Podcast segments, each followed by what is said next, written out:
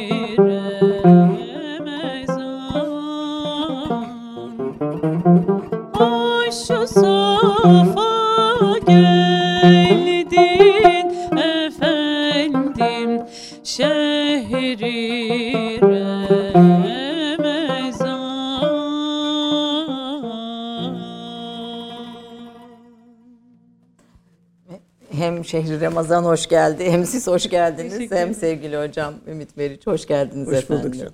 Ben bugün Türk kahvesinde böyle bir güzellikle başladık.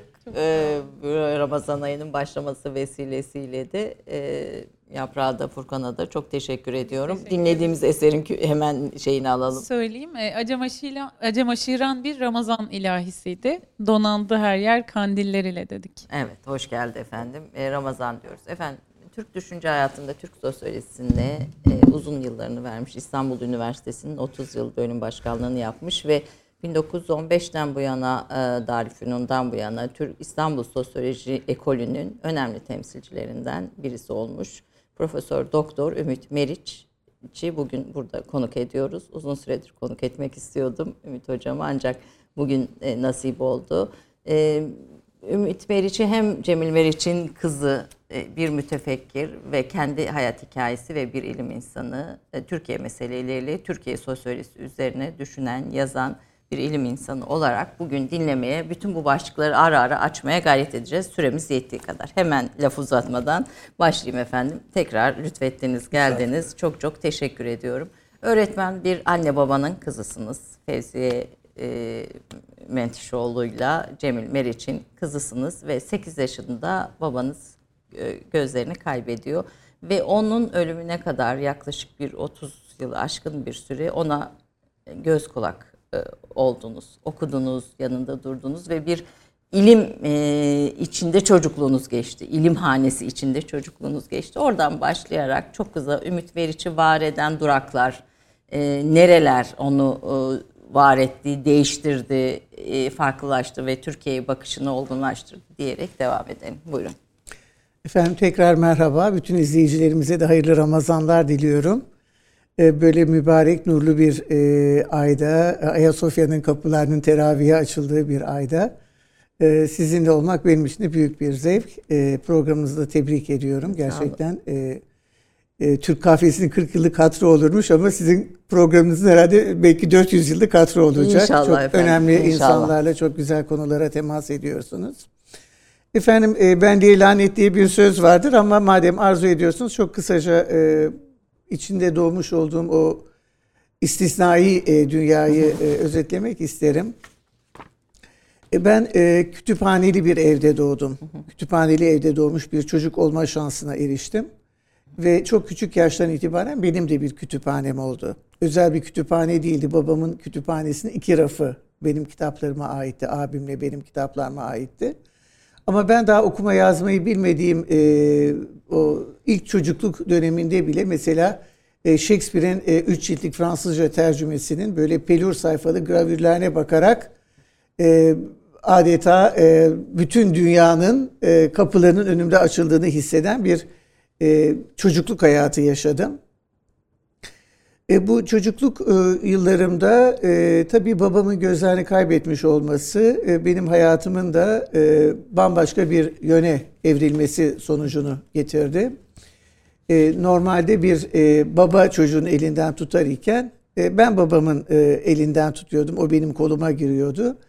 Ve mesela 8 yaşında yani Üsküdar Kuzguncuk arasındaki Fethi Paşa Korusu'ndaki evimizden e, vapura bindirerek babamı işte üniversiteye götürerek maaşını alma sırasına sokarak orada Tanpınarlarla, Hilmi Ziya Ülkenlerle, Mehmet Kaplanlarla aynı sırada e, olarak e, babamın maaşını almasını e, temin ediyordum. Bu tabii bende bir erken sorumluluk ve fazla e, yani yaşından beklenmeyen bir sorumluluk e, yüklenme e, sonucunu getirdi. Bu e, sorumluluk duygusuyla e, vefatına kadar babamın e, hakikaten hep yanında oldum. 41 yaşınıza kadar yani bu böyle aşağı yukarı. Evet, Evet, elimdeki e, notta 41 yaşınıza eyvallah. kadar babanızın yanında oluyorsunuz. E, bunun her faniye e, nasip olmayan bir şeref olduğunu düşünüyorum. Evvela tabii babam istisnai bir insandı. Ve sonra benim ona hizmetim de istisnai bir hizmet idi. E, ve e, baba duası almış bir evlat olarak e, Rabbil Alemin'in karşısına çıkacağım için ayrıca çok bahtiyarım. E, anne duasına sütü mani olur. Babanın duasıyla Rabbin e, makamı arasında e, perde yoktur denir. E, böyle bir e, yani kendisinden razı olunmuş bir evlat olarak e, Rabbin huzuruna çıkacağım inşallah. Bu e, erken e, başlayan sorumluluk duygusu e, yıllar boyunca da devam etti. Yani ben e, şu anda e, sadece 8 kitabı olan bir hocayım. E, çünkü e, ilk gençlik yıllarımdan itibaren babamın e, önemini idrak ettim. Ve babamın gözlerinin görmemesinin ne kadar büyük bir mahrumiyet olduğunu e, hissederek e, babamın eserlerinin yazılmasına kendimi adamaya karar verdim. Kendi şahsi hayatımı sildim. Aynı tavrı annem de göstermiştir. Yani e, o da e, her türlü mahrumiyete katlanarak babamın hem kitap almasına hem de elinden geldiği kadar kitap yazmasına yardımcı olmuş olan bir e, melektir. Kanatsız bir melektir. Bu, burada sizin de talebeniz olan e, Fatma Barbarosoğlu'nun Fevziye Meriç annenizle ilgili çok güzel bir yazısı var. Onu önerelim. E, Eyvallah. orada annenizin e, nasıl bir fedakar fedakarane duruşla e, bu aileyi e, kotardığını da güzel anlatıyor. Eyvallah. Ee, babam tabii devlet memuruydu. Ee, zengin bir aile değildik. Hatta orta halinin bile altındaydık. E şimdi tabii böyle e, bazı e, evlerde, dolaplarda e, eşya konacak yer olmuyor giysiden, ayakkabıdan. İhtiyacımızdan çok daha fazlasını tüketen bir e, Hale süreç içindeyiz maalesef. E, ama e, ben hatırlıyorum mesela çocukluğumda yani yazlık bir ayakkabımız, kışlık bir ayakkabımız olurdu.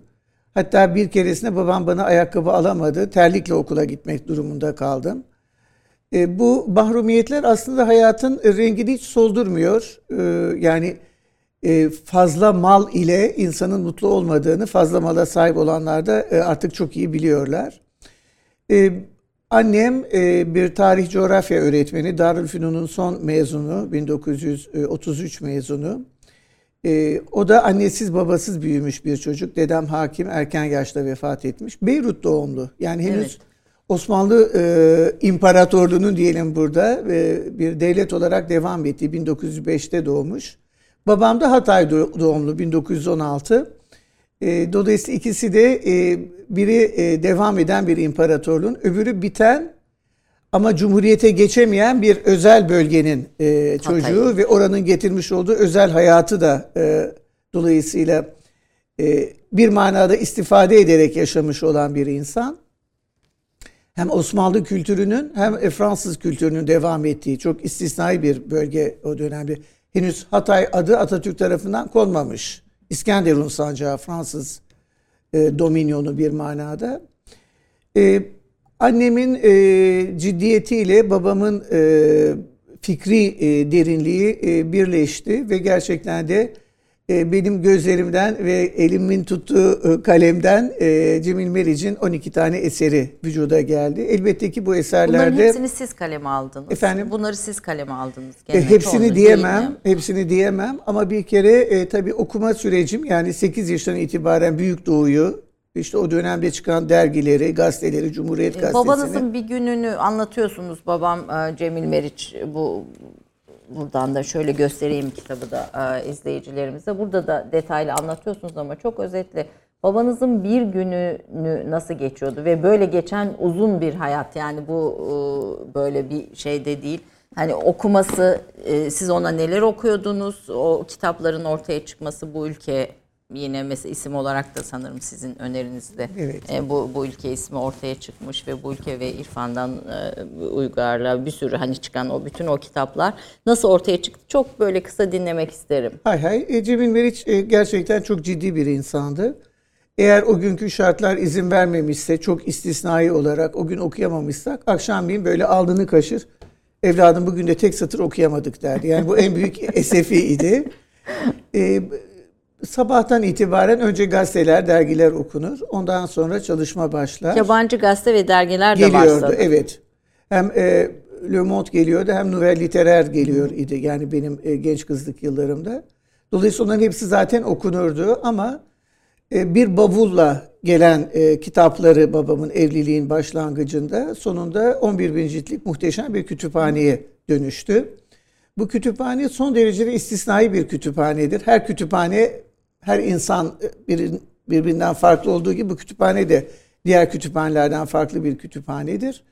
Ama e, tekrar edeyim Cemil Meriç'in Osmanlı e, irfanı ve Avrupa kültürü özellikle Fransız kültürüyle e, beslenerek büyümüş olan e, zih- zihinsel e, dünyası kütüphanesine de yansımıştır.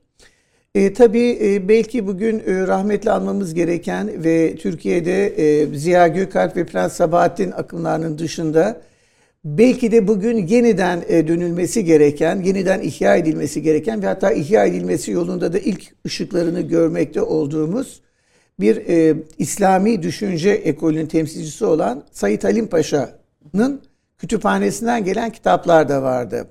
Yani Yeniköy'deki e, Said Halim Paşa'nın yalısı e, sadece tablolarıyla değil, e, beraberinde e, bir Osmanlı mütefekkirinin sadrazamlığa kadar e, yükselmiş olan ve bu ülkenin hayatında büyük sorumluluklar yüklenmiş olan bir insanın e, ufuklarının genişliği göstermesi bakımından da önemlidir Said Halim Paşa'nın kütüphanesi. Oradan bizim e, kütüphanemize sahaflardan geçerek gelen e, mesela e, 1876 tarihli e, Revue Filozofik Felsefe Dergisi, Revue des Deux Mondes, İki Dünya Dergisi gibi böyle her biri e, işte 700-800 sayfalık e, böyle domuz kanı renginde e, meşin ciltli altın yıldızlı e, harflerle ismi yazan dergiler de söz konusuydu. Bunu çok önemli buluyorum. Yani bugünkü devlet adamlarımızın e, içinde acaba kaç tanesi e, revü bir- filozofik ya da revü de metafizik evde morali takip etmektedir. Böyle bir ihtiyacı hissetmektedir. Ee, Osmanlı'nın e, dünyaya bakış açısının genişliğine Türkiye Cumhuriyeti'nin devleti yeni yeni gelmekte. Ama bunu ben çok önemli buluyorum. Yani e, Ayasofya'nın yeniden ibadete açılması gibi zihinlerimizde de siyasi ufuklarımızda da yeni açılımlar oluyor. Cemil Meriç bu açılımların belki de entelektüel olarak kökeninde bulunan yazarlardan birisi. Yani sahip olmuş olduğu bu Said Halim Paşa'dan ya da Ahmet Reşit Bey'den intikal eden kütüphaneler e, Cemil Meriç'in e, zihninde e, adeta bin bir türlü çiçek üzerinde dolaşan ve onun çiçek tozlarını toplayıp bal yapan arı gibi bir kovan güzelliği içinde kitaplarına yansıtılmıştır. E, dolayısıyla e, Cemil Meriç'in bir günlük hayatı dediğim gibi evladım bugün de tek satır okumadık esefiyle pek az geçen günü olmasına rağmen Kaç sayfadır bir günün ortalaması? e, bu gününe göre ve yapılan çalışmaya göre değişir. Eğer e, tercüme yapılacak bir metinse yani yüze yakın sayfa okunabilir. Hani insanın nefesi Yettiği kadar. dikkat asla sekmez. Hiç kaçırmaz mıydı Asla. babanız? Ve e, okurken kenarını çiz evladım. İşte mim harfi mühim manasına malum bizim eski evrakta konur. Orası tercüme edilecek olan esas kısımlardır. Bittikten sonra e, kitap ya da makale her neyse e, o e, tekrar okunur ve dur evladım der babam. E, taksitle alınmış Oliver marka bir daktilomuz vardı. E, sirkeciden alınmış. Kağıt koy evladım. Kağıtlar da e, rahmeti rahmana kavuştu. Özellikle Hint edebiyatının yazılmasına son derecede e, etkisi olan ve jurnalleri kendisine borçlu olduğumuz İzzet Tanju hakikaten nurlarda yatsın yakın zaman önce vefat etti. Babası Şehzadebaşı'nın muhtarıydı. O sırada e, seçimler oluyor, genel seçimler. işte Demokrat Parti, CHP ve e, seçimlerin e, katılan adayların isimlerinin yazılı olduğu listeler var.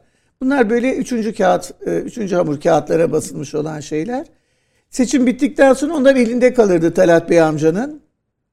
İzzet abi onları getirirdi. Yani arkasında CHP ya da DP'nin e, bir kısmı da gayri... Yani kağıt israfı olmasın. O, ya israfın ötesine kağıt alınacak para da olmadığı, Para da olmadığı için, için, evet. e, o kağıtlar e, Cemil Meriç'in e, tercümelerinin ilk e, malzemesi halinde kullanılır idi. E, bu şekilde tercümeler yapılır e, ve e, yani üzerinde çalışılan e, konu e, sonunda şöyle şu kadarlık bir belki bazen e, bir yekün tutar. Oradan tekrar oku evladım der. Baştan sona okuruz. E, daktiloya kağıt koy evladım. Tamam koyarız kağıdı. Ve da babam yazdırmaya başlar. Fakat bu yazdırma süreci nihai değildir. Yani aslında Cemil Meriç'in bu gerçekten Bilhur Kadeh'te e, bir zemzem güzelliğiyle e, okurunun çıkan karşısına kelimeler. çıkan e, makaleleri e, öyle birden oluşmamıştır.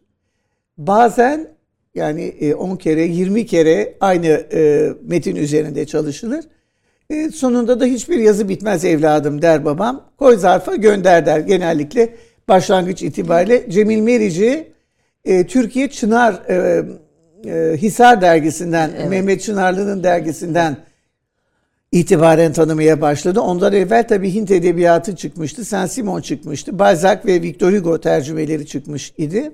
Ama henüz Türkiye e, işte sen bizden değilsin diyen o trendeki çocuğun e, ithamıyla Cemil Meriç'i bugünkü kimliğiyle tanımaya başlamamış idi. Yani biraz da farklı mesela şey sağcı ve solcu gibi sınıflandırmaları hiçbir zaman benimsemedim. Bunlar hakikati kapamaya yarayan uydurmaca mefhumlardır. Aynen, evet. Bilhassa sosyal sınıflara ayrılmamış bir ülkede Evet. neyin sağcısı neyin Evet. solcusu diyor. Evet. Yani tabii biraz böyle uzun süre gitmesinin tanınmamasının sebepleri arasında da hiçbir tarafa, hiçbir kampa ait olmamasının etkisi olmuştur.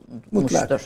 Ee, bir, bir de bir tespiti onunla ilgili paylaşmak isterim. Ee, Türk düşünce tarihinde ilk defa meseleleri duygusal ve onlara atfedilen manalarla değil de fikri mesele olarak, bir fikir meselesi olarak e, sorunları ele alan ilk düşünürümüz Eyvallah. babanız. Yani belki bu da ağır bir fikir çilesi, işçiliği ve e, işte tanınmamasının sebepleri arasında yer alabilir. Evet o dönemde tanınmamasının ama bugün tanınmasının sebebi. Ki E, buyurduğunuz gibi yani e, Cemil Meriç e, sağ ve sol üstünde kanat çırpan bir entelektüel.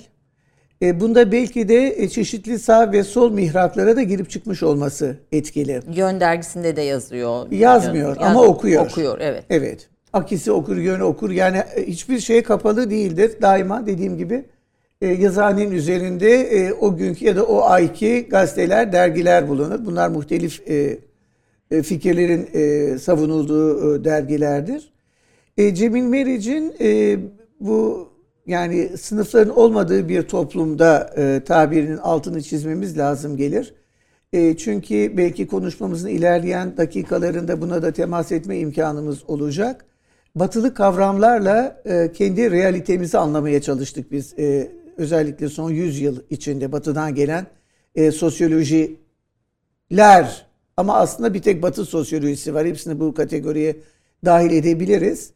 E, onların içinden ben e, Weber'e e, istisnai bir yer ayırıyorum. Çünkü benim dünyamda da gerçekten e, Weber'in çok önemli bir kırılma noktası olduğunu ifade etmem lazım. Weber sınıf ve statü kavramlarını birbirinden ayırır. Sınıf üretime dayanır, statü tüketime dayanır der.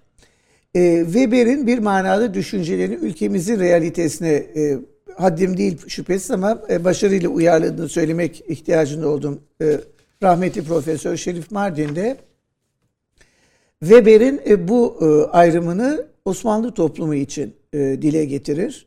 Hatta belki bugünkü Türkiye Cumhuriyeti için de bunu söylemek mümkündür. Çünkü Türkiye'de sınıf yani üretime dayanan bir sınıflaşmadan çok tüketime dayanan bir statü söz konusudur. Bu ikisi birbirinden çok farklı. E, Cemil Meriç'in e, hayatında e, gençlik yıllarında e, yani kendisinin ifadesiyle bir e, Müslüman e, çocukluk e, dönemi e, babasıyla beraber işte Antakya'daki e, Habibün Necar Camii'nde teravih namazına gittiği bir çocukluk dönemi e, olduktan sonra bir Arap e, çoğunluğun olduğu e, sancakta yaşadığı için Arapların içinde Türk olduğu bilincinin uyanması bir Türkçü dönemi var. Sonra e, Fransa'daki sosyalist hükümetin Fransız dominyonunda olduğu için e, Hatay bölgesine tesiri ve özellikle e, Paris'ten gelen ya da işte Şam Hukuk Fakültesini bitiren e, ve o dönemde e, Hatay'da fikri lider konumunda olanların e, meclisleriyle e, sosyalizme temas eden ve hatta yani sosyalizmin klasiklerini almak için Halep'e gidip oralardaki sahafları dolaşan ve mahkemede Marksist olduğunu haykıran ama Marksist olduğumu haykırdığım zaman tek bir işçinin elini sıkmamıştım evladım diyen bir Cemil Meriç var. Daha sonra İstanbul'a gelişi ve İstanbul'da o dönemin e, bir manada batılı biraz e, e, Frank Meşrep e, çevrelerine e, girmesi kendisinin de özellikle yabancı diller okulunda e, saydığı ve sevdiği hocaların da etkisiyle e, Fransız e, kültürüyle olan e, muhabbetinin e, koyulaşması ve 1941'den itibaren e, Cemil Meriç'in e, o dönemin e, dergilerinde yazılarının görülmeye başlanması. E, bu arada e, çok e, sevindirici iki haberim var. E, bir tanesi e, Babam Cemil Meriç kitabının şu anda İngilizceye tercüme edilmekte oluşu. E, Mr. John Shakespeare Dyson adlı bir e, Cambridge'li İngiliz beyefendi daha evvelde bazı e, Osmanlı e, devlet adamlarının eserlerini de e, İngilizceye tercüme etmiş olan ve mükemmelen Türkçe'ye hakim olan bir e, beyefendi. E, kitabın biraz kısaltılmış bir e, nüshasını e, tercümeye başladı. Üçte ikisi bitti tercümenin. Ve e, Mr. Dyson e, bir e, İngiliz e, entelektüelin ciddiyetiyle benim kitabımdaki notların azlığına dikkatimi çekerek yeni notlar Büyüyerek bir kısmen. aslında e, büyümüyor ama daha yoğun hale geliyor. Dipnotlarını e, çok yoğun bir şekilde ilave etmeye başladık e, kitaba. E, aynı zamanda e, kitabın e, Arapçası çıktı. Bu da sevindirici bir Gençlik haber. ve Spor Bakanlığı e, Türkiye'nin e, Suriye'de e, de açmış olduğu okullar için ve Suriye'den gelip Türkiye'de yaşayan e, insanlar için e, tanınmasını sağlayan 100 eser seçmiş. Bu 100 eserden bir tanesi Babam Cemil Meriç kitabı oldu. Ve yakın zamanı önce çıkarak Arapça konuşan dünyaya hediye edildi. Yani kitabın şöyle bir e, tarafı var. Bir e, yüzyılın hikayesi. Evet. Yani 1915'te doğan Cemil Meriç'in o bir yüzyılın hikayesi, o dönemin zihniyet tarihi, düşünce akımları, etkilenimleri yani kendi özel hikayesini ve sizinle yaşadığı tecrübelerin yanında bir yüzyılın hikayesi o anlamda da ayrıca çok kıymetli olduğunu söylemek istiyorum. Bir kısa ara vereyim. Hay hay. Ondan sonra Ümit Meriç'in Türkiye sosyolojisi üzerine katkılarına e, devam edelim ikinci bölümde. Efendim kısa bir aradan sonra buradayız. 30 saniye reklam arası. Türkiye'nin tek haftalık haber dergisi Gerçek Hayat, gündemi yakından takip ettiği dosya ve röportajlarıyla her pazartesi okuyucusuyla satış bayilerinin raflarında buluşuyor. Gerçek Hayat artık sayfalardan dijitale taşıyor. Sayfalara sığmayan yazılar, röportajların perde arkası, interaktif içerikler. Gerçek Hayat artık size daha yakın. Tüm içeriklerden ilk haberdar olmak istiyorum diyenler. Gerçek Hayat, GZT'nin sosyal medya hesaplarına davet ediyor. Reklam arası sona erdi. Ümit Meriç 16 Aralık 1946'da İstanbul Üsküdar'da doğdu. Yazar ve düşünür Cemil Meriç ile coğrafya öğretmeni Fevziye Meriç'in kızıdır. 1952 yılında başlayan ve ilk 4 yılı Şişli Terakki İlkokulu'nda geçen ilk öğrenimini 1957 yılında Üsküdar Sultantepe İlkokulu'nda tamamladı. Ortaokul ve liseyi Çamlıca Kız Lisesi'nde okudu. 1963 yılında İstanbul Üniversitesi Fransız Dili ve Edebiyatı bölümüne girdi. Hazırlık sertifikasından sonra 1965 yılında Sosyoloji bölümüne geçti. 17 Eylül 1969'da asistan olarak Sosyoloji bölümünde göreve başladı. Cevdet Paşa'nın Cemiyet ve Devlet Görüşü başlıklı teziyle 22 Temmuz 1975'te Edebiyat Fakültesi Sosyoloji bölümünden doktorasını aldı. 1982'de Edebiyat Fakültesi Sosyoloji bölümünde yardımcı doçentlik kadrosuna atandı. Ümit Meriç 1985'te doçent, 1992'de profesör oldu. 1993-1996 yıllarında Sosyoloji Bölüm Başkanı, 1996-1999 yıllarında Sosyoloji Araştırma Merkezi Müdürü, 1991-1999 yıllarında Sosyoloji Bölümü Kurumlar Sosyolojisi Anabilim Dalı Başkanı olarak görev yaptı. 1999 yılında emekli oldu. Ümit Meriç'in Cevdet Paşa'nın Cemiyet ve Devlet Görüşü, Babam Cemil Meriç, 21. yüzyılın eşiğinde sosyoloji konuşmaları, Türkiye kanatlarınızın altında Selma Karışman'la birlikte yazdıkları Ebediyetin huzurunda Ahmet Hamdi Tanpınar, Dualar ve Aminler, İçimdeki Cennete Yolculuk, Seyyahların Aynasında Şehirlerin Sultanı İstanbul ve Işık Batı'dan da Gelir başlıklı kitapları vardır. Ee, Efendim babanız ışık doğudan gelir diyor ama sizin en önemli farkınız mı? Işık batıdan da gelir diyorsunuz. Eyvallah. Da gelir. Da işte Sadece batıdan, batıdan da, değil, gelmez. batıdan da evet Da o, o gelir. dağı ilave etme sebebinizi dinlemek isterim. Eyvallah. E, şimdi tabii e, Türkiye'ye sosyoloji e, batıdan geldi. Ve e, yani Ziya Gökalp'le beraber e, Darülfünun'da önce sonra e, üniversitemizde bir e, ilim dalı olarak kendine yer buldu. Bu bizde bundan önce e, sosyal düşünce yok muydu sorusunu akla getiriyor. Ve tabii ki bu kocaman soru işaretinin arkasından da hemen bir cevap geliyor. Elbette vardı. Batıdan gelen ışığa gözlerimizi kapamamak mecburiyetindeyiz. Ama asıl kendi tarihimizden gelen o e, gün ışığına pencerelerimizi, kapılarımızı bütünüyle açmak mecburiyetindeyiz.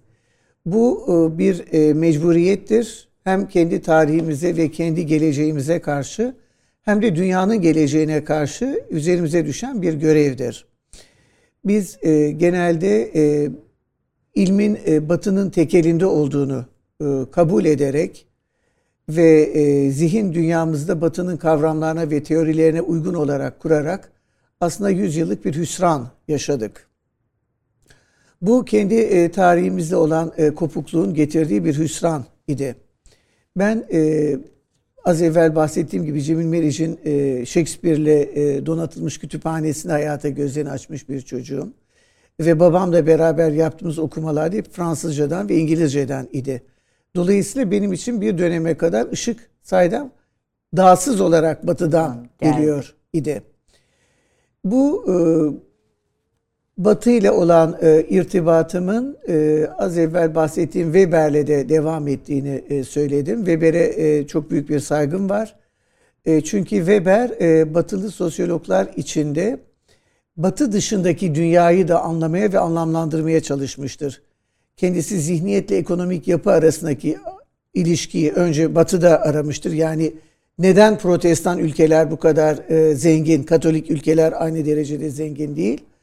E, yani kapitalizmin altında yatan sır nedir sorusunun cevabını aramıştır.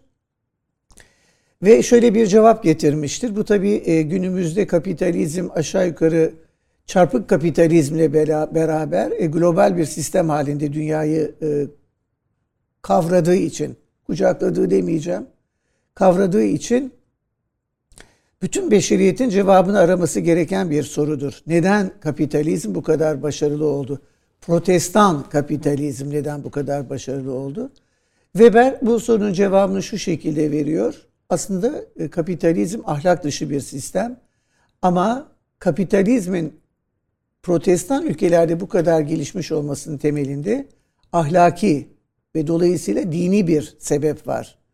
Çünkü e, protestanlıkta e, insanlar e, hayatlarının sonunda Allah'ın rızasını kazanıp kazanmamış olduklarının cevabını kazanmış oldukları maddi servetle ölçerler. Dolayısıyla e, zenginlik bir yerde Allah'ın indinde makbul olmanın ilmidir.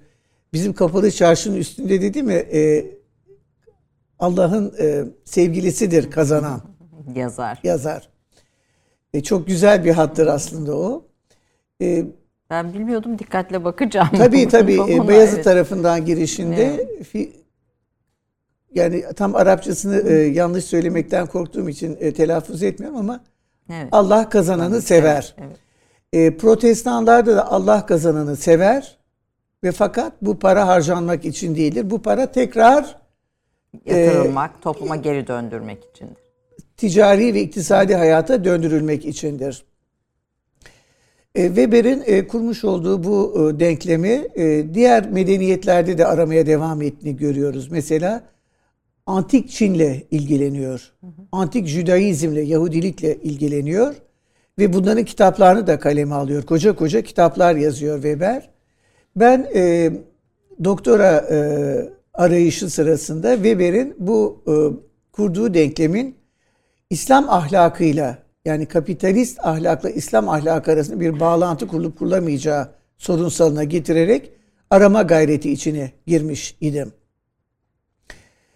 Bu e, arayış e, içindeyken e, birdenbire e, tezimi yaptığım hoca vefat etti ve Kösemihal nurlarda yatsın. E, O da Türk sosyolojisinde önemli bir isim. Tabii Çok şüphesiz. E, özellikle o ışık batıdan gelir cephesinin Ekolünün temsilcisidir. temsilcisi. Evet. E, ışık e, doğudan da var mı orada geliri Cahit Tanyol hocamız temsil ediyordu ve nitekim o bana e, Weber üzerindeki çalışmalarım devam ederken Almanca bilmediğim için ki ben İngilizce ve Fransızcadan bütün Weberleri devirmiştim o sırada. E, Almanca bilmiyorsun sen onu bırak ve e, Cevdet Paşa üzerinde çalış dedi. İyi ki Almanca bilmiyormuşum. İyi ki Cevdet Paşa üzerinde çalışmaya başlamışım. Cevdet Paşa e, Ahmet benim Cevdet için Paşa evet e, tarihimize tutulan e, bir projektör oldu ve ben e, tarihimizin liselerde öğretilmekte olan Emin Oktay'ın tarih kitaplarından çok farklı bir derinlikte ve genişlikte olduğunu Cevdet Paşa'yı okudukça keşfettim. E, Cevdet Paşa dolayısıyla benim e, batıdan gelen ışığa kapılarımı kapatmama sebep olmadı ama asıl kendi tarihimden ve dolayısıyla kendi tarihimin e, mihverini teşkil eden İslamiyet'ten gelen aydınlığı keşfetmeme sebep oldu. Ben e, Avrupa toplumlarıyla Osmanlı toplumunun dolayısıyla onun bir devamı olarak bugünkü toplumumuzun birbirinden ne kadar farklı olduğunu Cevdet Paşa'yı okuduğum sürede öğrenmiş oldum. Ve tabii 12 ciltlik tarihi Cevdet, 4 ciltlik tezakir, İbn Haldun'dan yapmış olduğu e, mukaddimenin belli kısımlarının tercümesi, Kısası Enbiya okumalarım sonunda anladım ki ben bambaşka bir tarihin, bambaşka bir coğrafyanın, bambaşka bir değerler dünyasının insanıyım. Ve e, bin bir tane Kur'an-ı Kerim yazan bir büyük dedenin torunu olduğumu, Hafız İdris Efendi'nin torunu olduğumu o zaman idrak ettim. Lavoisier'in meşhur bir e, kanunu vardır malumunuz. Tabiatta hiçbir şey kaybolmaz ve hiçbir şey yeniden var olmaz.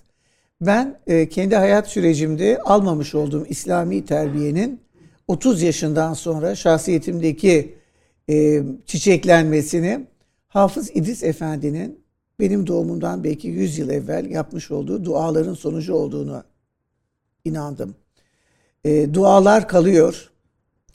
E, duaların kabul saati var, kabul zamanı var. Bu açıdan bu mübarek Ramazan gününde de e, oruçlu ağızlar yapılan duaların çok anlamlı olduğunu ve sadece geçmişlerimize rahmet yollamakla yetinmememiz gerektiğini, halimizle ilgili, kendi halimizle, ailemizle, ülkemizle, ümmetimizle ve bütün beşeriyetle ilgili dualar hevengiyle e, mükellef olduğumuzu düşünüyorum ve Ahmet- duaların duaların geleceği de kuşatması gerektiğine inanıyorum. Yani biz kıyameti görecek olan son torunumuza kadar bizden gelecek olan insanlar için de kıyameti görecek olan başkalarının torunları için de dua etmekten asla vazgeçmemeliyiz. aynen öyle evet. devam etmeliyiz. Ee, e, siz e, başından itibaren batıcı pozitivist ve aktarmacı bir sosyoloji tarzı ile hayatınız boyunca mücadele ediyorsunuz bu sosyoloji bilimine girdikten sonra.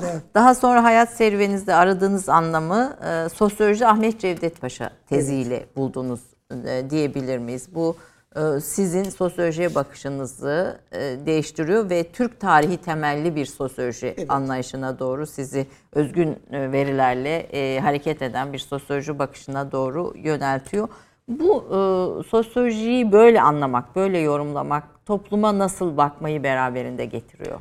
Eyvallah. Bu tabii genel olarak insanımızın da dünyaya bakışıyla ilgili bir şey. Yani batılılaşma e, sürecindeki Türkiye e, kendi değerlerinden uzaklaşarak, batıya da entegre olamayarak şu anda belli kesimleri e, bir tarafa e, koyarsak biraz e, kimlik olarak ortada kalmış vaziyette. Biz tabii bu batılılaşma sürecini yanlış yorumlayarak, yanlış alarak bizim tarihten gelen değerlerimizi bir manada yok sayarak böyle bir dünyadaki yerini arama çabası içinde olan bir topluma ve bir kimliğe dönüştük. Tabii ki akıl ve duygu e, bilgimizin kaynakları ama biz vahyin e, bilgisinden kendimizi mahrum ettik. Vahyin bilgisinden mahrum kalınca değerler dünyamızdan da uzaklaşmış olduk. Dolayısıyla e, bir yeniden fetih harekatına adeta bir e, gavurca tabirle söylersen bir reconquista harekatına ihtiyacımız var. E, çünkü nasıl e, Endülüs medeniyetini Katolik Avrupa e, adım adım geriye püskürttüyse nasıl bir e, uzun yıl, yüzyıllar boyunca süren bir Endülüs medeniyetini e, yok ederek onun e, aslında mirasına da e, konarak bir Reconquista harekatına girişti ise bizim de aynı şekilde yeniden bir İslam'ı e, fetih harekatına girişmemiz lazım. Bunu yaparken vahyin bilgisinden mutlaka istifade etmek mecburiyetindeyiz. Çünkü vahyin verdiği bilgiler dışındaki sorularımızın cevabını başka hiçbir kaynaktan bulamıyoruz. Yani e, kainatın sınırlarından başlayarak hayatın ve ölümün manasını hiçbir ilmi teoriden edinemiyoruz.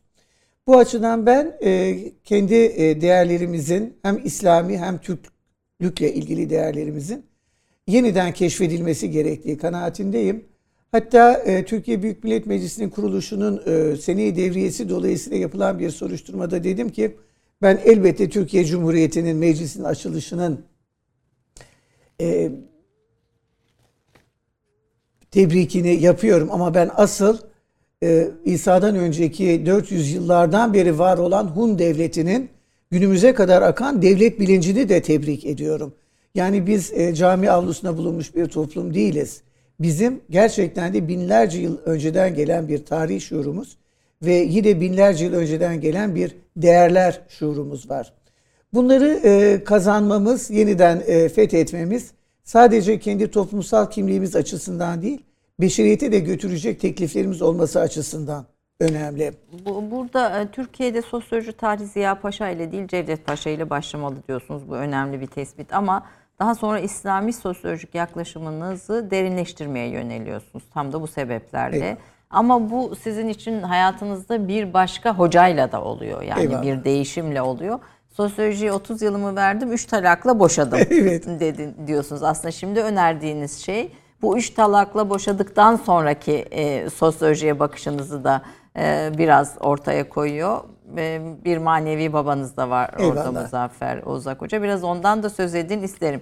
Ama önce bir eser dinleyelim mi böyle Hay bir hay. kısaca bir Tabii. bir dinlenme e, molası olarak. Evet. Ee, şimdi bir rast eser seslendireceğiz. Münir Nurettin Selçuk'a ait. Gül yüzünde göreli Zülfü Semen sahi gönül Ne diyeceğiz. güzel.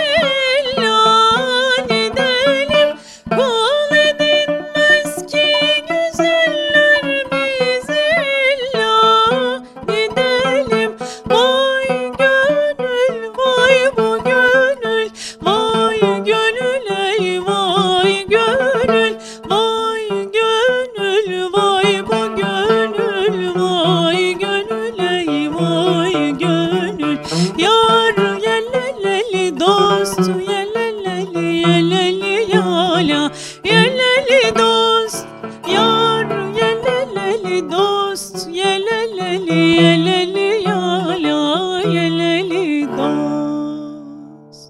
30 saniye reklam arası. Birinci sınıf bir kültürün, birinci sınıf bir düşüncenin, birinci sınıf bir duyarlılığın dergisi Cins, hem edebiyat dünyamızın önde gelen isimlerini hem de yeni kalemleri ağırlıyor.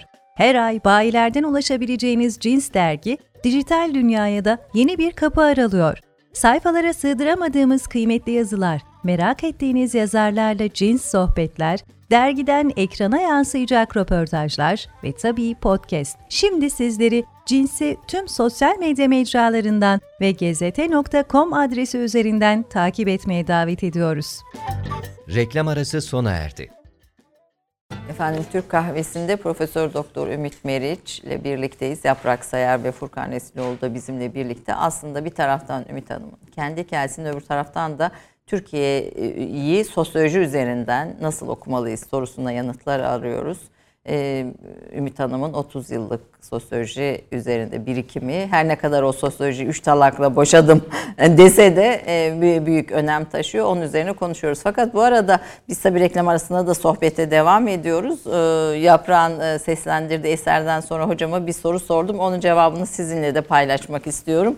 Ee, dinlediğimiz eser neydi Yaprak? Dinlediğimiz eser Münir Nurettin Selçuk'a ait Rast Nakış Yürük Semai formunda bir eserdi. eserde. Hocama müzik, hocam müzik seviyor musunuz ve ne kadar hayatınızda yeri var derken o da e, bir, bir cevap verdi. Muhteşem de izleyicilerimizle paylaşalım. Eyvallah. E, kötüler e, şarkı söyleyemez diye bir e, söz var. E, bu ruh temizliğinin dışa vurması aslında ses pek tabii olarak.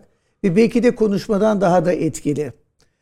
E, hatta e, Hazreti Mevlana ile e, Hazreti Şems'in ilk karşılaşmalarında e, konuştukları bilinir. Fakat Yunus Emre ile Hazreti Mevlana'nın bir karşılaşmasından söz edilir ki e, karşı karşıya oturmuşlar, saatlerce bakışmışlar ve tek bir kelime konuşmamışlar.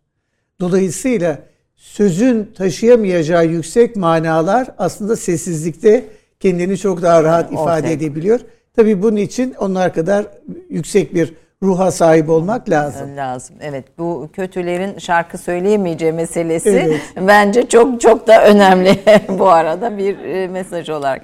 Efendim e, Cevdet Paşa'dan sonraki döneminize, sonra hayatınızdaki diğer dönüm noktasına sosyolojiye ve Türkiye'ye bakışınızı etkileyen konuşuyor idik. E, Cevdet Paşa ile ilgili şu tespitinizi paylaşmak isterim. Tarihi olayların çokluğunu tıpkı İbni Haldun gibi sosyolojik bir geometriye oturttuğu kanaatindeyim. Ülke realitesinin Avrupa realitesinden farkını Cumhuriyet Türkiye'sinin birçok sosyoloğundan çok daha iyi bir yüzyıl önce idrak etmiş e, bir e, isim olduğunu söylüyorsunuz. Onu anlattığınız bir kongrede diyorsunuz ki ben e, bir şey üretiyorum, yani bir yeni bir isim üretiyorum. Ümmetolog, sosyolog değil ümmetologum. Biraz bunun altını çizer misiniz? Hay hay. Ee, küçüklüğümüzdeyken e, babamla annem bizi masa başına oturttular ve dediler ki e, 11-12 yaşlarınız biz size dini bir terbiye vermeyeceğiz. Siz kendiniz büyürsünüz, okursunuz, anlarsınız, kararınızı kendiniz verirsiniz. Biz de peki dedik. E, bu kararı vermenin e, öncesi doktorayı verdiğim e, yılların, e, günlerin daha doğrusu hemen sonrasına rast geliyor. E, doktora tezimle e, idrakimde açılan yeni kapılar e, beni e, İslamiyet'i yakinen tanımaya sevk etti. E, ve ilimde gelebileceğim son noktaya gelmiştim. Ama irfanda henüz ilkokul seviyesinde idim. Ve bu sebeple önce cami avlularından çocuklar için yazılmış kitapları, resimli kitapları toplamaya başladım. Yaşar Kandemir'in peygamber hikayeleri. Çok da güzeldir. Çok. Yaşar Ka- Kandemir Hoca'ya muhabbetlerimizi iletelim. Aynen. Yani çok güzeldir. Aynen. Ee, ve gerçekten yani milyonlarla basılıp yeni kuşaklara Evet, dağıtılması, dağıtılması gerektiği gerekir. kanaatindeyim. Resimleri falan da çok tatlıydı. Ee, doktoralı bir ilkokul talebesi olarak Yaşar Kandemir'den başladım ve tabii adım adım e, tasavvufla ilgili okumalarım. e, mesela Mahir İz'in e, tasavvufu. E, sonra e, Kerabazi'nin e, taarrufu e, ve diğer kitaplar ve sonunda Kur'an-ı Kerim meallerine geldim. E, arkasından Kütüb-ü Sitte'ye girdim ve sonuç olarak e, ak- akıl, duyu ve vahiy üçgeninde e, İslam'ın e, zihnimize getirmiş olduğu aydınlığın hem ruhumuza hem zihnimize yepyeni bir e, yenilik Kapı getirdiğini, kapı açtığını gördüm. E, bu e, hal bende e, İslam'ın farzlarını yapma mecburiyetini de e, beraberinde getirdi. Ve e, aradığım soruların cevabını e, ilimde bulamayınca bir de dini e, cevapları deneyeyim dedim ve ilk namazımı Van'da kıldım ben aslında. Ee, Van'da. Bunu sizinle yapılan bir mülakatta intiharın eşiğinden döndüren sabah ezanı Evet. ve o sabah ezanı ile namaz kıldığım Evet. ilk gün o gün diye bahsediyorsunuz. Evet ama ondan önce Van'da böyle e, şamran suyunun aktığı, kayısı ağaçlarından meyvelerin yere döküldüğü bir gün bütün bu e, e, çocukluk e, irfan okumalarımın e, devam ettiği sürede e, dedim ki e, ben eğer burada namaz kılmazsam hiçbir yerde kılmam. Yani meyveler yerde, sular etrafta ve şamrandan abdest alıp kayısılara secde ederek bir ilk namazımı kıldım. Sabah ezanıyla başladığım namaz bırakmadığım namazdır. E, Van'daki namazım o anın Bir getirdiği giriş, bir şükür duygusu idi. Ama e, sabah ezanından sonra ruhumdaki kasvetin nasıl bir aydınlığa döndüğünü hissettikten sonra namazda esrar varmış. Ben bu namazı bırakmayayım e, sonucuyla hayatıma girmiş oldu namaz. Ve e, bütün bu e, okumalardan, bütün bu çalışmalardan sonra Batı ilminin sekülerliği ve Cevdet Paşa'dan almış olduğum e, ışık karşılaşınca e, İslam e, dünyasının e, içinde bulunduğu arayış halinin bir birleşmeyle sonuçlanabileceği düşüncesine geldim ve İslam ülkelerinin sosyal bilimcilerinin kendi aralarında bir bilgi bağı ve ağı kurması gerektiği kanaatine geldim. E, mesela Budist e, sosyologlar bu konuda e, bir örgüt halinde çalışıyorlar. Bir bağları var. Bağları var ve e, çağdaş sorunlara Budizmin getirebileceği ne gibi cevaplar olabilir konusu üzerinde zaman zaman toplanarak, zaman zaman Zoom üzerinden birleşerek çalışıyorlar. Bugün Türkiye'de e, Allah'a şükrediyorum ki Şey diyorsunuz zaten e, e, bu İslam ümmetini İslam ümmetiyle beraber toplum çalışmalarını yürütmemiz lazım. Bu ümmetoloji, sosyoloji yerine ümmetoloji öneriyorum Evet. dediğiniz yerde. Buyurun. Bu tabii ki batıya ya da doğuya e, kendimizi kapatmak manasına gelmiyor. E, Biz e, batıdan gelen ışığa da doğudan gelen ışığa da ama asıl kendi değerlerimizden gelen ışığa da muhtacız. Bu maksatla e, hazırlamakta olduğum sosyolojik düşünce atlasının ilk konusu Confucius. E çünkü Confucius e, 2600 yıl önce yaşamış olan bir e, ahlak kurucusu ve e, getirmiş olduğu sistem çok özür dilerim sesim için Yok estağfurullah e, sebebini izah Evet. etmek mecburiyetindeyim. Evet hocam. Evet. E, ben e, yani e, 8 yaşından e, 38 yaşına kadar Cemil Meriç'e her gün yüksek sesle kitap okuduğum için e, ve e, 30 yıl amfilerde ders anlattınız. amfi derslerini verdiğim için ses tellerim şehit olmuş vaziyette. Geriye birkaç gazi kaldı. Onlar da galiba bu sırada şehadet şerbetini içmeyi Yok, tercih yok, ediyorlar. Affedersiniz gerçekten yok. sev- sevimsiz bir ses. Yok estağfurullah hiç öyle değil her zaman için. Davudi bir sesiniz Sağ olun, vardı. teşekkür ederim. E, konuyu Konfüçyüs'le başlatıyorum. Çünkü e, bugün e, Konfüçyanist e, olan ülkelerde de bir yeniden Konfüçyüs'ün doğumu, bir Rönesans söz konusu.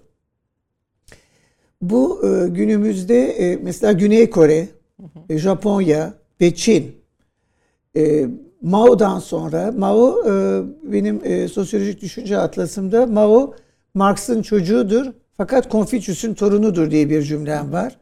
Çin'de devam eden aile yapısı özellikle e, bugünkü Çin'in e, kapitalizmi kendi ahlak anlayışıyla harmanlayarak bir manada e, dünyanın en e, zengin ülkelerinden biri haline getirdi. Bugün Küllerinden doğdu kaç kere yani. Aynen Şimdi öyle. Çin'in öyle e, doğdu. dünya e, iktisadi hayatında çok önemli bir yeri var. Yani 90'da Ve- ismi yoktu şu anda en zenginlerin içinde. Aynen ve Çin yayılıyor. Yani Afrika'da mesela e, yayılıyor.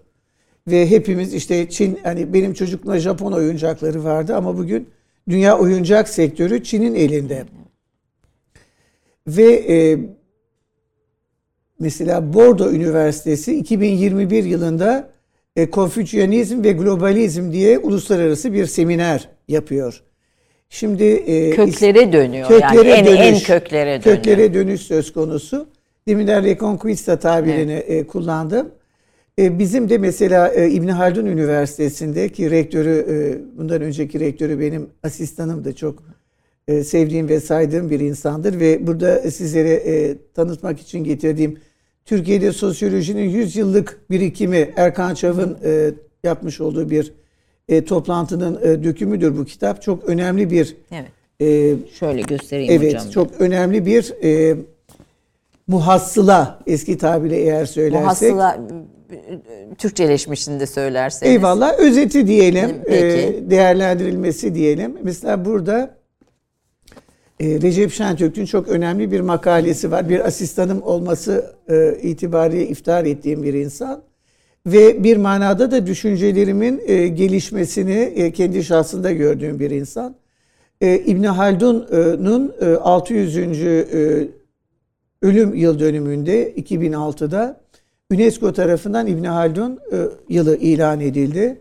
İbni Haldun e, Üniversitesi'nin e, başkanlığında da bir İbni Haldun e, örgütü kuruldu diyelim İbni Haldun'un düşünceleri üzerine ve e, uluslararası toplantılar yapılarak bir manada İbni Haldun'u bugüne nasıl anlatabiliriz? İbni Haldun'dan bugüne neler kaldı sorusunun cevabı arandı. Yani e, Budistler kendi aralarında sosyal bilimciler olarak toparlanır iken e, Konfüçyanistler kendi aralarında sosyal bilimciler olarak toparlanırken Müslüman sosyal bilimciler de İbn Haldun'un ismi etrafında toparlanmaya e, başladılar.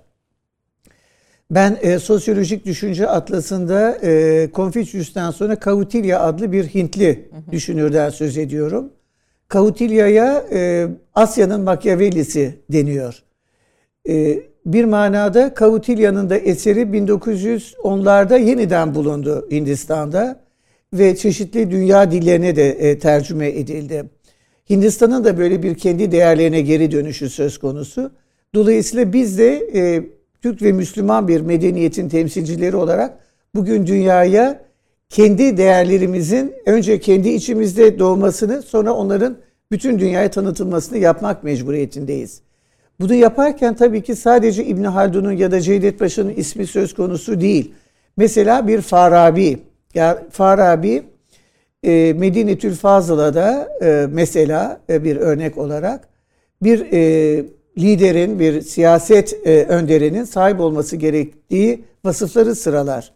Bunlar 12 tanedir. Ve Farabi der ki bu 12 vasıf sadece Hz. Muhammed'in şahsında toplanmıştır. Sadece o en mükemmel bir peygamber olmakla beraber bir siyasi lider örneğini vermiştir. Dolayısıyla bundan sonraki İslam dünyasının ve tabii ki yani bütün dünyanın İslam'la müşerref olmasını bir Müslüman olarak ben her duamda tekrar ediyorum. E, bütün beşeriyetin e, siyasi liderlerinin de sahip olması gereken vasıflar bu 12 vasfın hepsi birden olamaz. Ama ona en yakın olan vasıflara sahip olmalıdır devlet adamları der. Tabii e, günümüz e, dünyasında e, ve günümüz Türkiye'sinde gerçekten de bir yeniden liderliğe aday olması söz konusu Türkiye'nin ve bu siyasi hayattaki gelişmenin arkasında mutlaka bir ilmi ve manevi gelişmenin olması gerekiyor.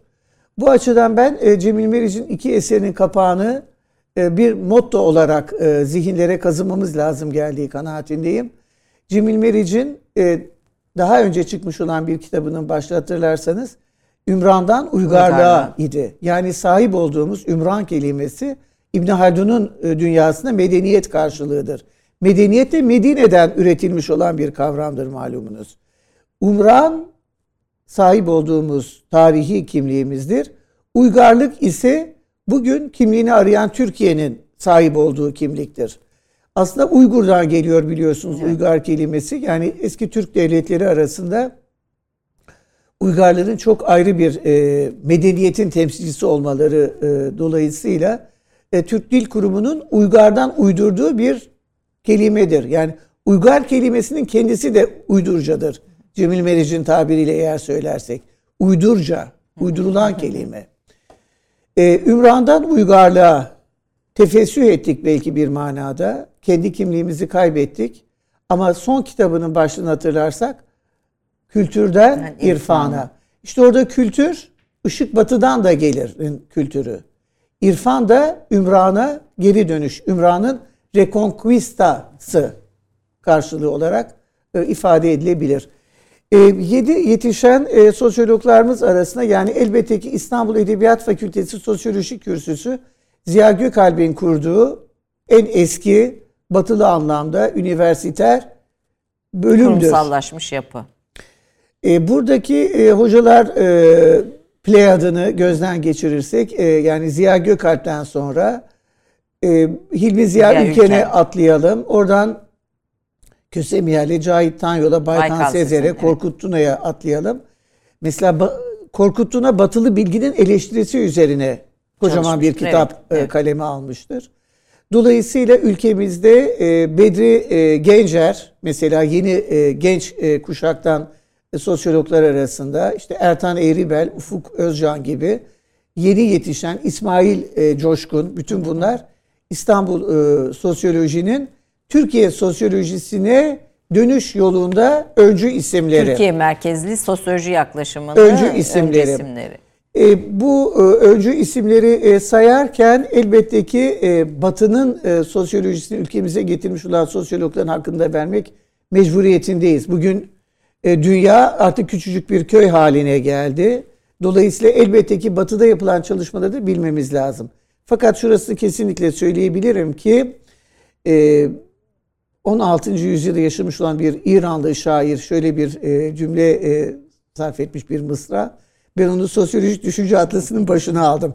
Bütün yani e, Konfüçyüs'ten başlayıp Bourdieu'ya kadar gelen 5 e, ciltten 3 cilde indirmek gayreti içinde ızdıraplar çektiğim e, kitabımda sahibin şu cümlesi ana mottom. Hepsi aynı rüyayı gördü. Fakat yorumların hiçbiri öbürüne benzemedi. Bu işte Batı sosyolojisinin bütün teorilerini benim indimde özetleyen bir rüya evet. tabiri. Evet bir rüyayı gördük, görüyoruz, dünyadayız. Ama e, bu rüyanın yapılan tabirleri birbirinden çok farklı. Teoriler birbirinden çok farklı.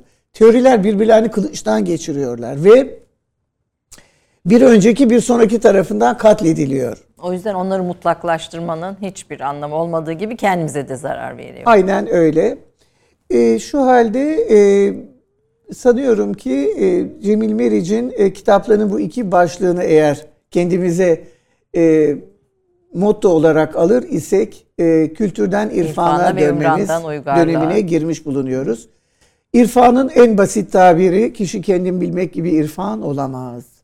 E, kendimizi evvela tanımak mecburiyetindeyiz. Kendisini tanıyan insanlardan oluşan bir toplum da gerçek manasıyla dünyayı, kainatı, hayatı, ölümü idrak etmiş olacaktır. Yani e, e, ilim e, ilim dedikleri e, gerçekten de birkaç sözden ibaret hale gelecektir. Bu yapılmış olan e, ilmi e, tespitlerin tümünü reddetmek manasına tekrar ediyorum asla gelmiyor. Ben hayatımı o teorilerin ülkeme tanıtılması yolunda da harcayan bir insanım. Ama e, beraberinde kendi irfanımızın kaynaklarına dönmemiz ve diğer Müslüman ülkelerin kendi irfanına dönme ihtiyacı içinde olan sosyologlarıyla beraber bir e, uluslar üstü e, bir e, yakınlaşma sağlayarak biz sosyolojiye Müslüman sosyologlar olarak ne gibi katkılarda bulunabiliriz? Bunun çalışmalarını yapmak durumundayız ve anındayız. Yani e, hik et nunc denir şimdi ve burada bu çalışmaların e, bir kısmı başladı, tohumlar atıldı. Bunların büyütülmesi ve yeni tohumların atılarak yeni e, ürünlerin de devşirilmesi yani zamanı Burada tabii sizin talebelerinizin de etkisi büyük. E, akademisyen, yazar birçok talebeniz var. Hocaların hocasısınız aslında bugün bir, bir, bir anlamda Sadece e, talebelerimin e, hocası değilim. Hocalarımın da talebesiyim. Yani talebem, talebem olan hocaların şu anda ben talebesiyim. E, teneşirdeki kimliğimi kürsüdeki kimliğime te, de, tercih ettim diyorsunuz. Başörtüsü de sizin hayatınızda bir başka e, dönüm noktası oluyor. Çok kısa bunun e, sizin için öne, önemini Eyvallah. söylerseniz sevinirim. Torununuz var. Çok güzel bir kızınız var Hazal. Ee, böyle e, Hazal doğduğunda şey demiştiniz bir televizyon programında sizi konuk etmiştim o zaman da e, geçmişle Hazreti Adem'den beri devam eden e, insanlık silsilesinde halkamı e, yerine oturttum. Halkamı buldum demiştiniz. Varlık zincirimdeki yerimi, yerimi buldum. buldum demiştiniz. Torunda ne hissediyorsunuz onu da merak ediyorum. Eyvallah. E, torunum için ettiğim dualar mahfuz kalsın müsaadenizle. Aslında o bütün e, beşeriyet için edilmiş dualardır. E, ben e, ne bildimse secdede öğrendim diyen bir arifin e, bir manada e, talebesiyim. E, secdenin çok önemli bir e, bilgi kaynağı olduğu kanaatindeyim. E, beraberinde duanın da düşüncenin en üstün şekli olduğu kanaatindeyim. E, dolayısıyla e, fikirlerle, e, düşüncelerle e, ruhumuzun e, dalgaları arasında bir irtibat olduğu kanaatindeyim. Yani aklımız, duygularımız ve ilham perilerimiz birbirinden kopuk değil. Nitekim e, Dualar ve Aminler başlıklı bir evet. kitabım var benim Bunu da hemen Ramazan'da önerelim ve çok evet. da güzel, çok e, ne diyeyim özel dualar. Eyvallah. özel Tabii dualar. şu anda e, Ramazan'dayız. Dolayısıyla oruç e, idraki içindeyiz. içindeyiz. Orucun insan için ne kadar önemli olduğunu bir kere daha dile getirmek istiyorum. Ve bir formüle bağlamak gerekirse oruç insanın melekleşme provası. Bir manada dünyevi kimliğinden ebedi kimliğine hicret etmesi, ve e, bir manada da e, insan kimliğinden kul kimliğine e, yükselmesi. E, melekleşme provası yemeden içmeden her türlü fiziki e, ihtiyaçtan beri hale gelerek ölümsüz olan benle ölümlü olan benin tanışması. O açıdan e, Ramazan ayının gerçekten çok önemli bir ay olduğunu, Duayı e, irfana e, giden e, kapının kilidi olduğunu e, düşünüyorum. Ve e, bütün e, oruç tutanlara da bu e, oruç e, süresince melikleşmiş olmanın idraki içinde olmalarını temenni ediyorum. Efendim ne güzel bir dua. Hepimiz amin diyelim. çok çok teşekkür ediyorum. Daha başka bir programda bunun devamını getirmek lazım. Şu an sadece sizin bakış açınıza, sizin çalışmalarınıza bir giriş yapabildik süremiz içinde. Lütfettiniz, geldiniz efendim.